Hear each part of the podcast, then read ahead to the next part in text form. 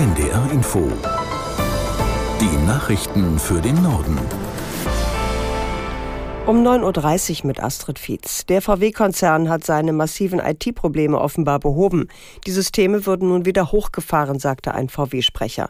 Aus der NDR-Nachrichtenredaktion Michaela Kramke. Ja, der Autobauer hat die Lage offenbar im Griff. Eine Sprecherin hat bestätigt, dass das Netzwerk wieder stabil arbeitet.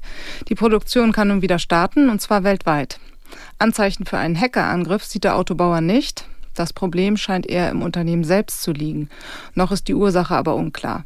Seit gestern Mittag konnte VW wegen der Computerprobleme in Wolfsburg, Emden, Osnabrück und vielen weiteren Werken in Deutschland und auch weltweit keine Autos produzieren. Die EU-Innenminister diskutieren heute über die geplante Asylreform. Dabei geht es vor allem um eine Krisenverordnung, mit der die Mitgliedstaaten Migranten länger in Lagern und an den Außengrenzen festhalten können. Besonders die deutschen Grünen hatten sich lange gegen das Vorhaben gestemmt. Nach Informationen des ARD Hauptstadtstudios hat nun aber Bundeskanzler Scholz klargestellt, dass Deutschland die Pläne für das europäische Asylsystem nicht blockieren wird. Die CDU-Europaabgeordnete Dupont begrüßte diese Entscheidung. Sie sagte auf NDR Info, EU-Kommission, Europarat und Europäisches Parlament könnten nun den angestrebten Migrationspakt bis Ende des Jahres ausarbeiten. Also ich würde jetzt aus einer Entscheidung des Kanzlers noch keine äh, Zeitenwende in dem Fall äh, mhm. ableiten. Dafür müssen, glaube ich, noch viel mehr Punkte tatsächlich auch auf nationaler Ebene angepackt werden. Insbesondere was die Kapazitäten beispielsweise angeht, was die Unterstützung der Kommunen angeht äh, und so weiter und so fort. Und gleichzeitig ähm, ist klar, dass mit dem Machtwort von gestern äh, zumindest auf europäischer Ebene jetzt der Zeitverlust, den wir in den letzten Wochen ehrlicherweise ja leider gehabt haben aufgrund der Haltung der Bundesregierung, dass wir da zumindest jetzt einen Punkt gegensetzen können und weiterarbeiten können. Die CDU-Europapolitikerin Dupont auf NDR Info. Heute und morgen trifft sich die Pflegebranche in Berlin zum Deutschen Pflegetag. Die Teilnehmer wollen vor allem über den Fachkräftemangel diskutieren. Aus Berlin Vera Wolfskämpf. Mehr Menschen, die Pflege brauchen und weniger Personal, das sich in Heimen, Kliniken oder zu Hause um sie kümmert.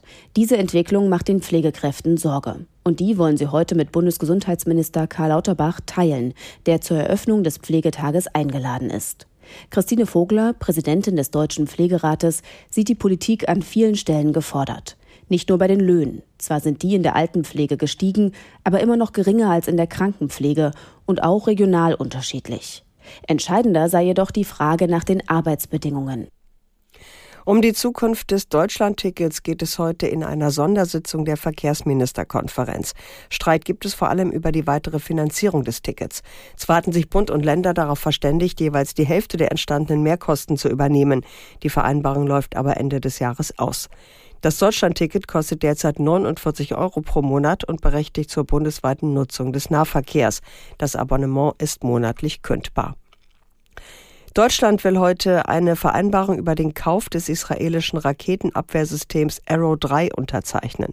An der Zeremonie in Berlin nehmen Verteidigungsminister Pistorius und sein israelischer Amtskollege teil. Aus Berlin Kai Clement. Wenn heute die Verteidigungsminister Israels und Deutschlands ihre Unterschriften unter die Absichtserklärung für Arrow 3 setzen, dann ist das ein weiterer Baustein für eine gemeinsame Luftverteidigung in Europa. 19 Länder haben sich angeschlossen, von Belgien bis Ungarn. Ungarn. Arrow 3 soll eine Verteidigungslücke schließen und Abfangraketen in große Höhen von rund 100 Kilometern schießen. Allerdings ausgerechnet Frankreich als ansonsten so enger Partner Deutschlands bleibt außen vor, setzt lieber auf eigene und zusammen mit Italien entwickelte Techniken.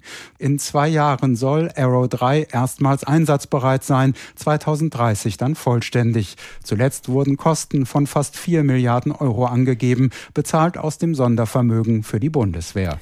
In Griechenland sind nach Starkregen erneut mehrere Regionen überflutet worden.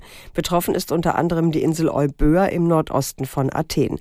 Einsatzkräfte mussten Menschen aus ihren Häusern holen. Einige hatten sich vor den Wassermassen auf die Dächer gerettet. Auch der Strom fiel zeitweise aus. Überschwemmungen gab es auch wieder in Zentralgriechenland. Mehrere Dörfer wurden evakuiert. In der Region ist die Lage ohnehin schon angespannt. Dort hatte erst Anfang des Monats ein Sturmtief verheerende Überflutungen ausgelöst. In Schweden werden zur Stunde die diesjährigen alternativen Nobelpreise verliehen.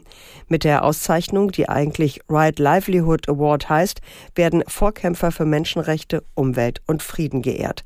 Aus Stockholm Sophie Donges. Viermal wird der Right Livelihood Award in diesem Jahr vergeben. Zum einen an Eunice Brookman Amisa aus Ghana, eine Medizinerin, die sich für sichere und legale Schwangerschaftsabbrüche einsetzt.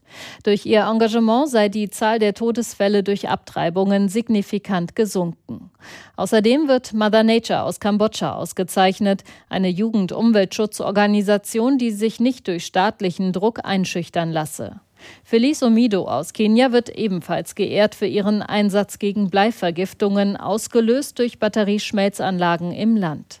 Vierter Preisträger ist die europäische Hilfsorganisation SOS Mediterranee, die nach eigenen Angaben mehr als 38.000 Flüchtlinge auf dem Mittelmeer gerettet hat und deren Schicksale dokumentiert. Das waren die Nachrichten.